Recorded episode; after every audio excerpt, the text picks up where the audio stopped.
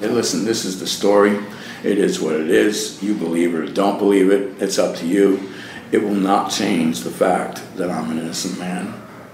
Do you hear my madness? In February 1987, Leo Schofield's 18-year-old wife, Michelle, went missing. Laughter hides my fears. I need to talk to somebody about finding my wife. I'm really worried about her. I'd like to find out something. 3 days later, Michelle was found stabbed to death off a freeway in Lakeland, Florida. Shouldn't it be your responsibility to investigate? Now, wait a minute. We have investigated this thing upside down. No physical evidence connected Leo Schofield to the crime. And he said, I'm going to put you in the electric chair. And I said, that's what you're going to have to do. But I'm not going to say something that's not true.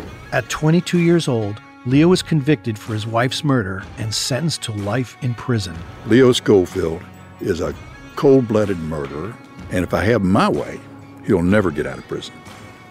But after Leo's conviction, there were still so many unanswered questions. Always. The fingerprints was a big question in my mind. Obviously, somebody was in the car. Someone knew something. Who was it? What do they know? So I took the fingerprint, and I'm like, all right, who does it come back to? And he said, a guy named Jeremy Scott. Jeremy Scott? Who the fuck's Jeremy Scott? Grandma. Huh? Has anybody come talk to you? About what? Murder? A murder. Despite new evidence pointing to Jeremy Scott, Leo Schofield is still in prison. He's been locked up for the last 34 years. You or somebody like you is Leo's last shot. I would just really like to know who did it. I want you guys to find the truth. You know what I mean? And I can leave this world knowing that at least it was solved. I'm Gilbert King, a Pulitzer Prize-winning author, and I've spent the last 4 years investigating this case with researcher Kelsey Decker. Together, we set out to uncover the truth behind the conviction of Leo Schofield.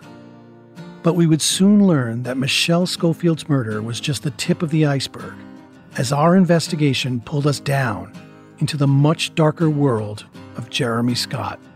Don't judge me till you hear the whole story. Sorrow's depths are endless in this valley of tears. From Lava for Good Podcasts, this is Bone Valley. Available starting September 21st on the iHeartRadio app, Apple Podcasts, or wherever you listen. Or subscribe to Lava for Good Plus on Apple Podcasts and hear each episode commercial-free 1 week before they air.